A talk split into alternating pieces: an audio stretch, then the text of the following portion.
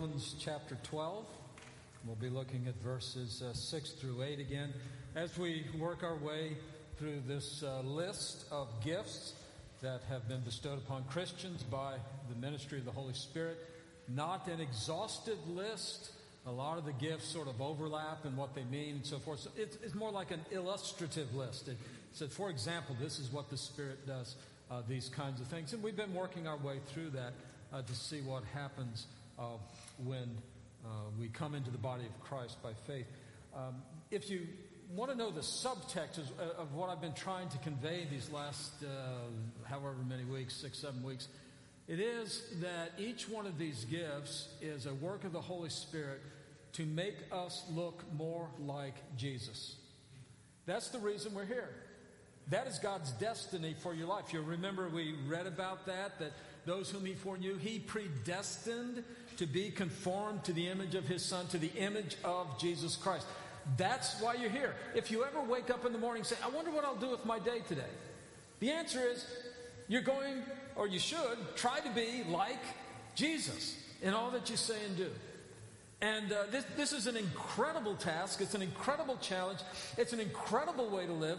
And it's an incredible way to think of ourselves to be more and more like Jesus.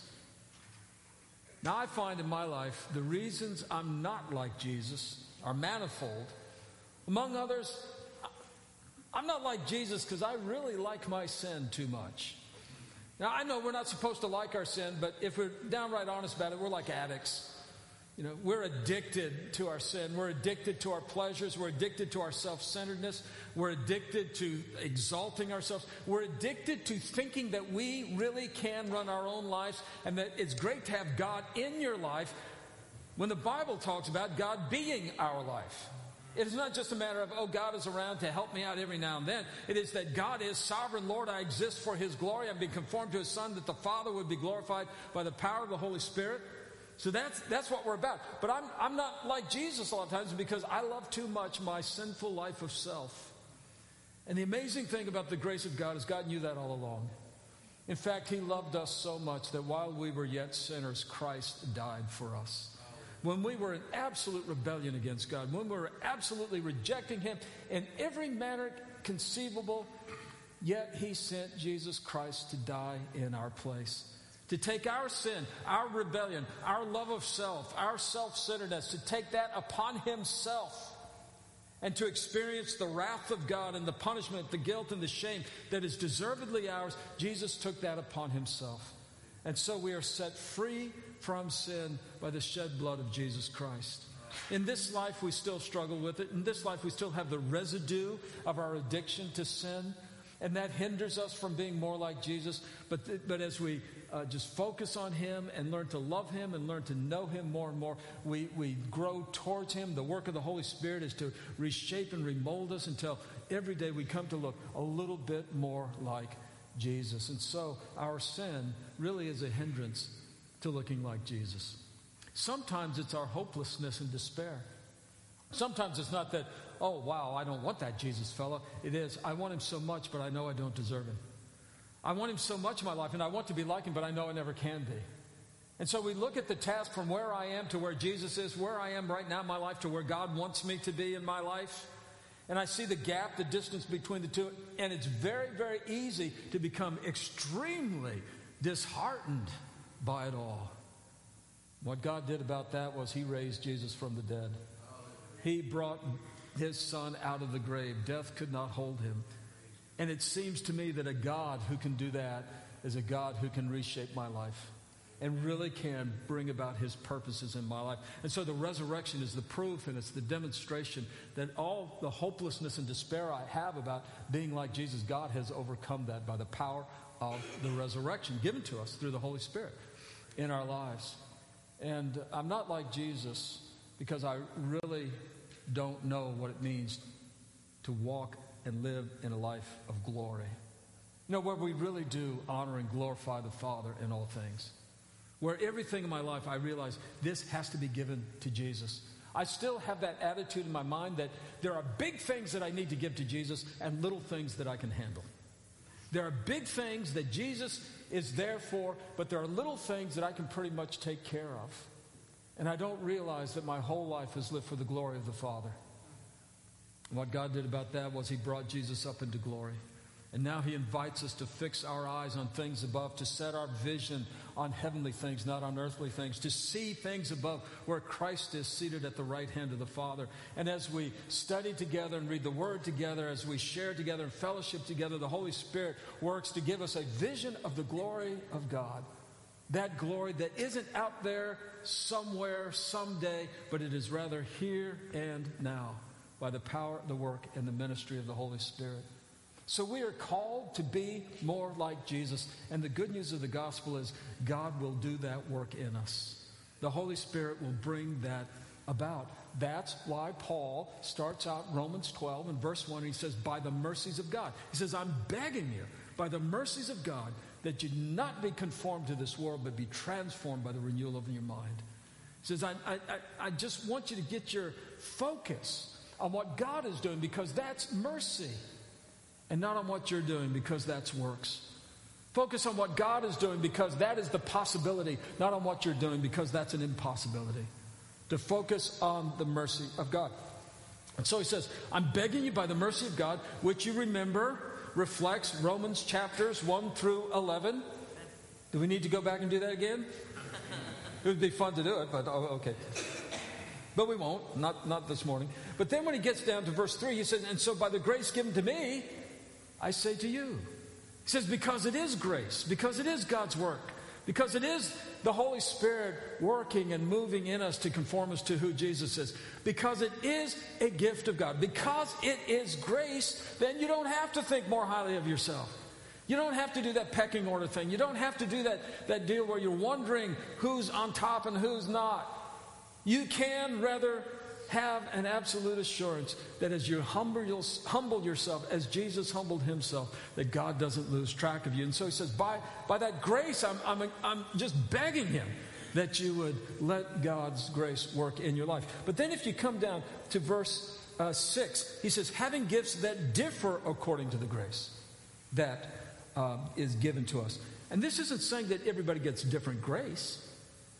He's not saying that, oh, well, some people get class A grace. They get class A grace so they get to skate through life and everything will be wonderful and they'll, and they'll have a productive ministry and they'll have, have uh, uh, you know, just a real witness and a testimony. And other people get class B grace, which means they get to be church members. And other people get class C grace, which means they're just going to struggle and suffer. No, grace is grace. The grace of God is one because Jesus Christ is one. And so the, the, the, grace of God is one. We're all given the same grace. We are all saved by the same grace of God in Christ Jesus. But he says how that grace works out differs from person to person.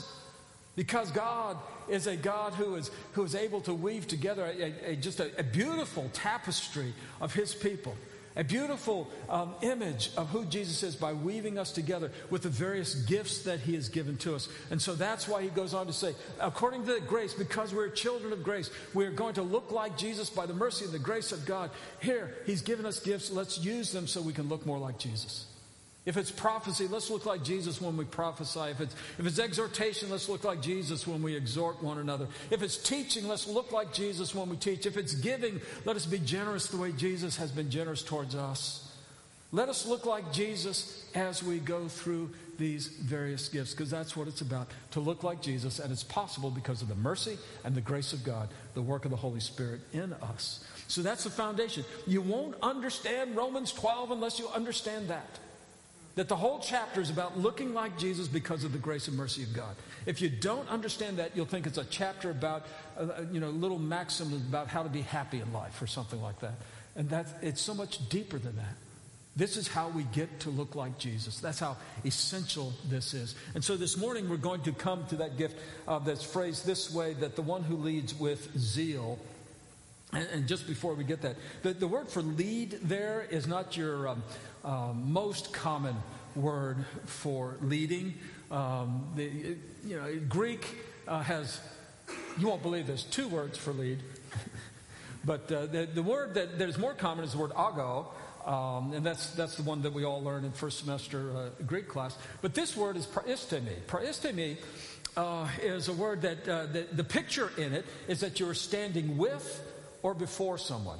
You're standing with them, and the idea of leadership is you're leading them along together in fellowship and working together. Uh, other translations actually translated as aid, assist, or help because it's the kind of leadership that, that is uh, vitally involved with the other person and really wants them uh, to do well and so is working alongside of them. It, it, it really borders on leadership by example almost, which makes sense. If it's about being like Jesus Christ, then the leadership by example is leading by being like Jesus and letting others see Jesus in you. And that's the leadership, the influence that you give when you have a position of, of leadership. And then he says, and when you lead, make sure you do it with zeal.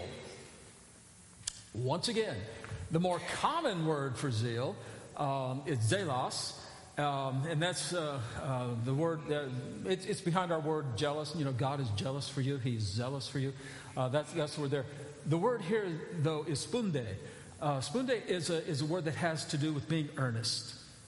Um, if you're going to lead, make sure you do it with a full investment, that you do it honestly, that you do it in earnest. If, if I were going to state it negatively, if you lead, don't mail it in.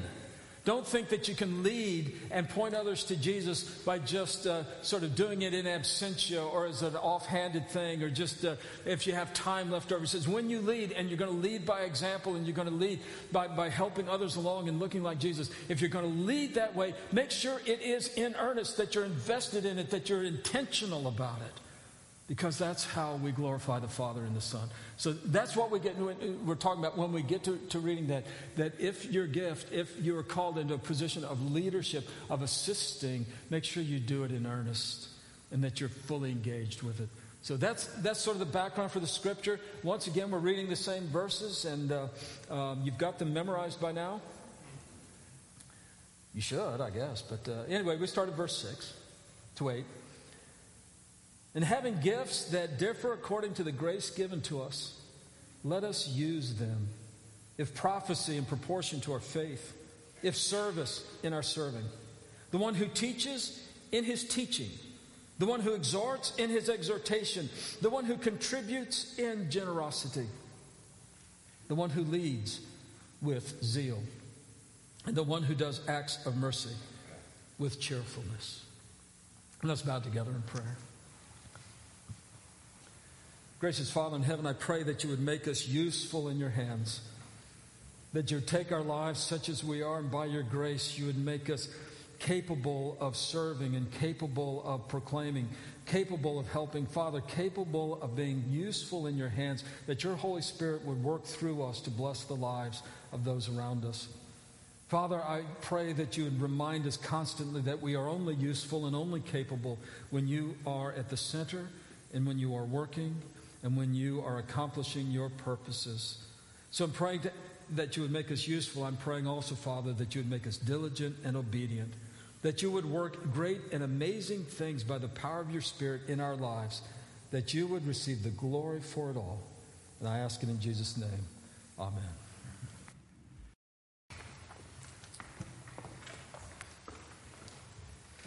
Several years ago, um, I was in a bookstore.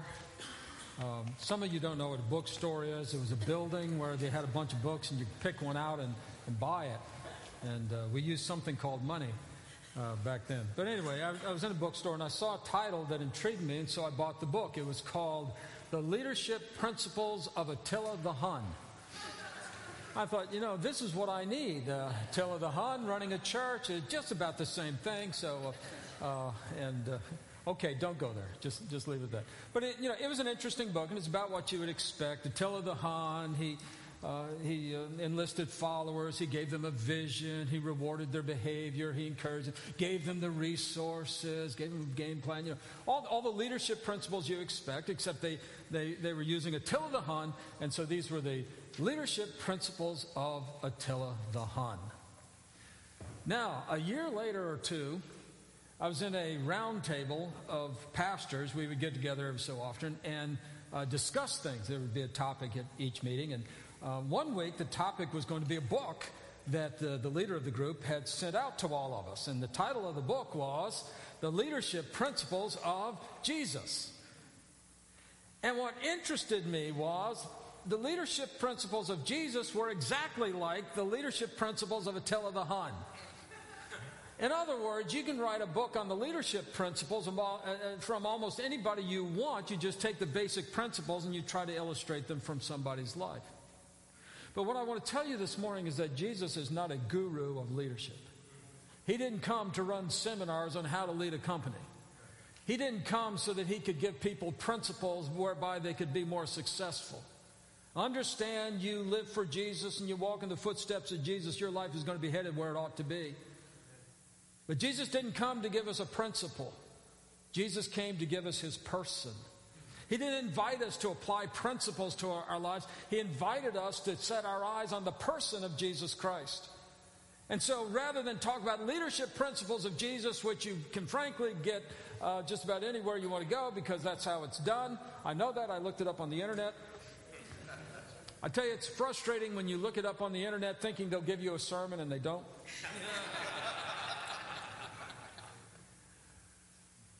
But Jesus didn't come to give us the principle. He came to call us into a relationship. And that's what changes us. That's what changes how we lead.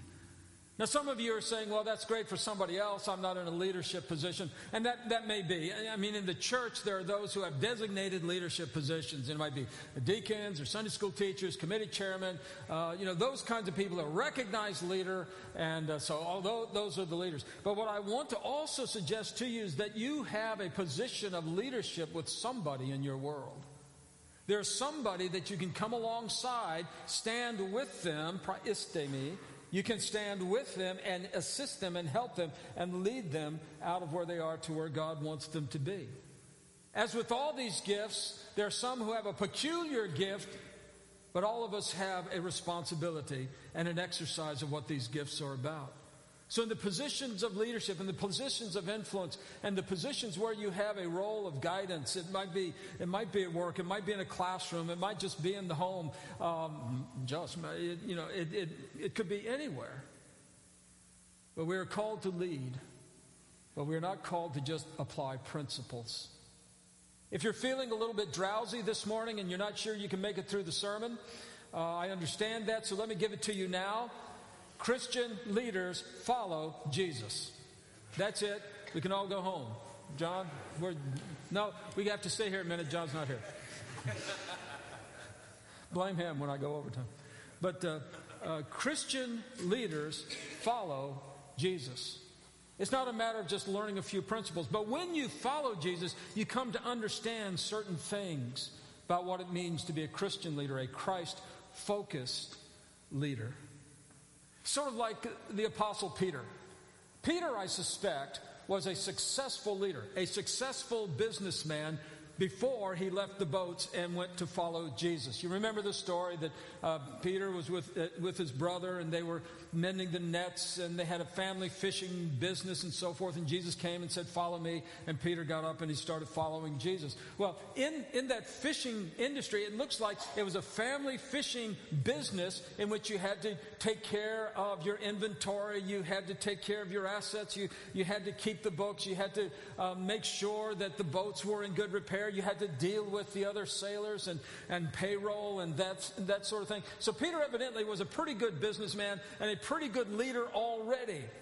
But what happens is that as he walks with Jesus, he is led to see that leadership is much more than just knowing how to work the system to get the job done so that you're so called successful, however people may gauge that. I think Peter had to learn, first of all, that if he was going to be the kind of person that, that he needed to be, he first of all had to keep his focus on Jesus and his focus on Jesus alone. There was that incident where the disciples were in the boat and they were going across the lake and the winds came up and it's sort of stormy. And Jesus wasn't with them in the boat, so they looked over and there's Jesus walking on the water. He's coming at them, walking on the water. And they have a little discussion right then and there about the metaphysics of walking on the water. And, uh, and so Peter calls out and says, Jesus, if that's really you, Bid me come. And Jesus calls his bluff. He says, All right, come. You know, you come on. Now, we've got to give Peter a lot of credit right now. He gets up and he steps over the gunnel onto the water. I don't do that. Jesus, I was just speaking, speaking figuratively. It was just a metaphor. I didn't mean to be taken seriously, but no. So Peter steps onto the water. Now both feet are on the water. I don't know what that looks like. What does it mean to walk on water? You sitting there.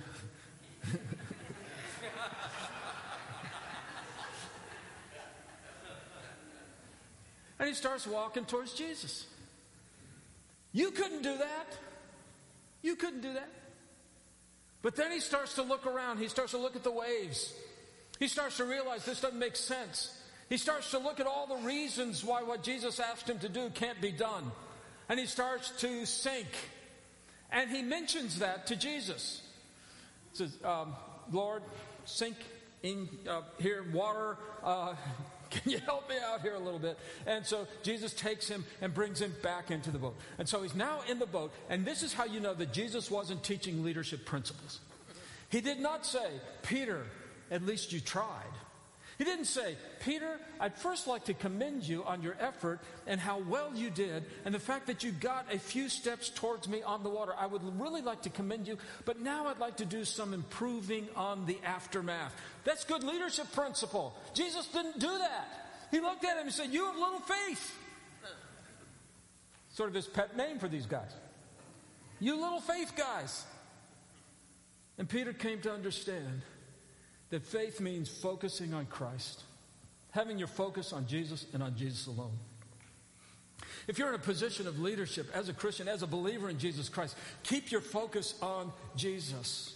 Because when you're focused on Jesus, it'll be a lot harder to focus on the irritants. When you focus on Jesus and the way that He loves us and His grace for us, it'll be a lot harder to focus on the way other people are not doing what they ought to do and you need to set them straight and, and those kind, give them a piece of your mind as if you could spare it, you know, and all those other kinds of things. By focusing on Jesus, Peter is focusing on, where, on what really matters in life. These other things will take care of themselves. But he had to learn you focus on Jesus, you don't let anything else distract you. Peter also had to learn that when you're walking with Jesus and you're trying to be like Jesus, you've got to be committed to God's plan. You have to be committed to God's plan. You remember at uh, Caesarea Philippi, Jesus asked the guys, he said, uh, Look, um, who do people say that I am? They said, Well, some folks think you're one of the prophets, Elijah, you know, uh, John the Baptist come back. It's all over the map, Jesus. And then Jesus asked them, He said, But who do you say that I am? And Peter, to, again to his credit, he says, You're the Christ, you're the Messiah, you're the Son of the living God. And Jesus said, Peter, you nailed it. You nailed it. And not only that, you didn't figure it out yourself. My Father in heaven told you this. You are really in sync with where you need to be right now, Peter. And oh, by the way, let me tell you, as the Messiah, as the Christ, I've got to go to Jerusalem. They're going to arrest me. They're going to mock me, scourge me. They're going to kill me. I'm going to rise on the third day. And Peter says, Whoa, wait a minute, Jesus. You weren't listening in synagogue school. You forgot that Messiah comes to kill the Romans. He doesn't come so the Romans can kill him. Messiah comes so that he can be exalted. Messiah doesn't come so that he can be shamed on a cross. Jesus, I think you need a little bit of help on your eschatology here. Here, I've got the charts, I've got the diagrams, let's go over this again. Jesus says to Peter, He says, Peter, you do understand you're acting a lot like Satan right now because you're not thinking the thoughts of God, you're thinking like, like a man thinks. See, Peter thought his plan was better. If you're going to be a Christian leader with your eyes focused on Jesus, trying to be like Jesus, it means what is God's plan? Now, I don't know if that if that applies to what is your business plan for expansion? Will you buy another warehouse? Will you set up another another store? Will you will you hire more employees? You know, and, and that that's not what we're talking about. Here's the plan of God. That wherever you are, the Father would be glorified through the Son by the power of the Holy Spirit. Wherever you are, that, that's the plan that the Father would be glorified. And if you're planning something and leading a, a, a, in, in, a situation and you're leading to some place that's going to be really successful, but it's going to leave out the glory of God, even exclude the glory of God, you're going the wrong place. You're going the wrong place. Because a Christian leader follows Jesus, and Jesus was on his way to the cross because that was the will of the Father. And so Peter need to have, needed to have that kind of focus in his mind. It's not the only time it happened on the Mount of Transfiguration. Uh, this was an occasion where Jesus took uh, three of his disciples up on a mountain, and while he was there, uh, it says he was transfigured. And, and what that means was um, the glory of God just shone out from inside of him and out. And it was just a brilliant light. And uh, so the, the glory of God in Christ was being just made manifest on that mountain. And while he was there, it says that Elijah and Moses were also there and they were talking about things to come and, and all that. And when it was all over, Peter says to Jesus, Jesus, you know, we need to cash in on this. Why don't we build, I learned in King James, three booths. Why don't we set up three pavilions? The Jesus pavilion, the Elijah pavilion, the Moses pavilion. And this will be really great.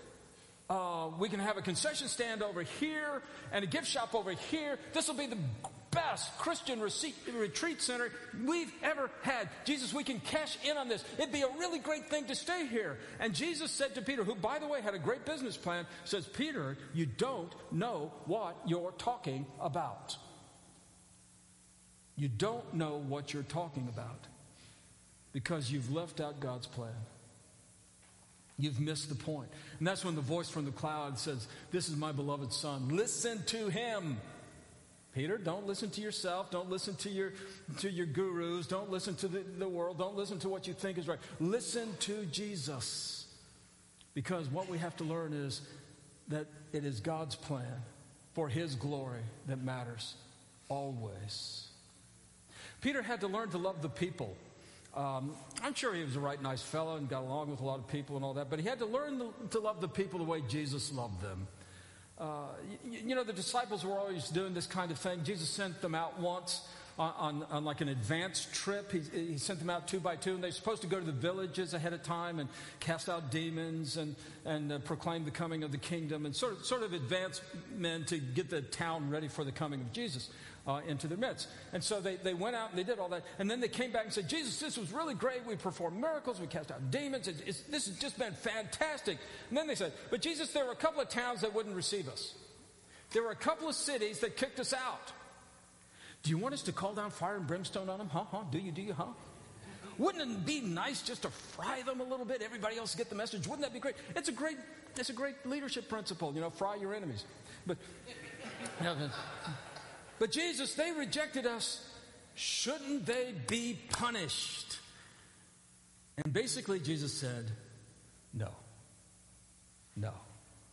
You're missing the point, guys.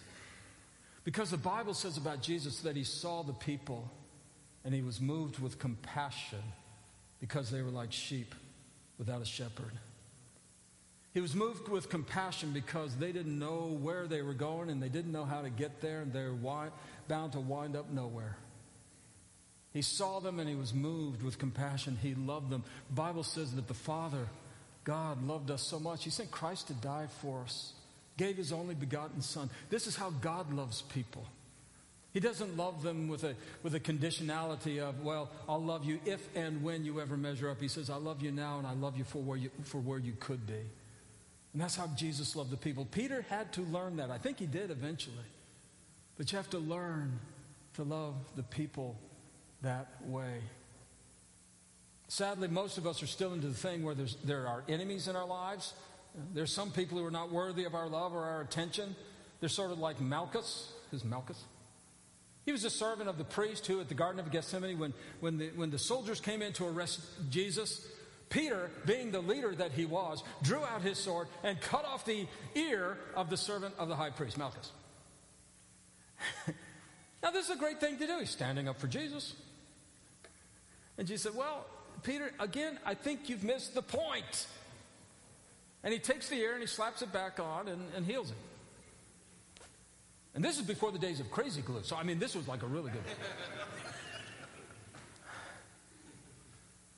But Peter had to learn, he had to learn there's nobody outside the orbit of God's love and nobody outside the orbit of, of your requirement to love them the way Jesus loves them. Doesn't mean glossing over things. Jesus had a lot of things to say, what things that people did wrong, but he never stopped loving them. And so Peter had to learn to love the people. One of the other things Peter had to learn was that worldly success can kill you. It can kill you. Remember the time uh, uh, Peter was in the boat and uh, he was fishing out with the other guys. And Jesus shows up on the, uh, on the shore and uh, Jesus says, Have you caught anything? No, we haven't, Jesus. Thanks for asking. And Jesus says, Cast your nets on the other side. Just, no, just cast your nets on the other side. And so they do that. They, they fish off the other side of the boat and they start hauling in fish. Fish like crazy. I mean, it, it, it, it's so many fish. And, and now Peter's a trained fisherman, he's a businessman fisherman. And he's thinking, this is great.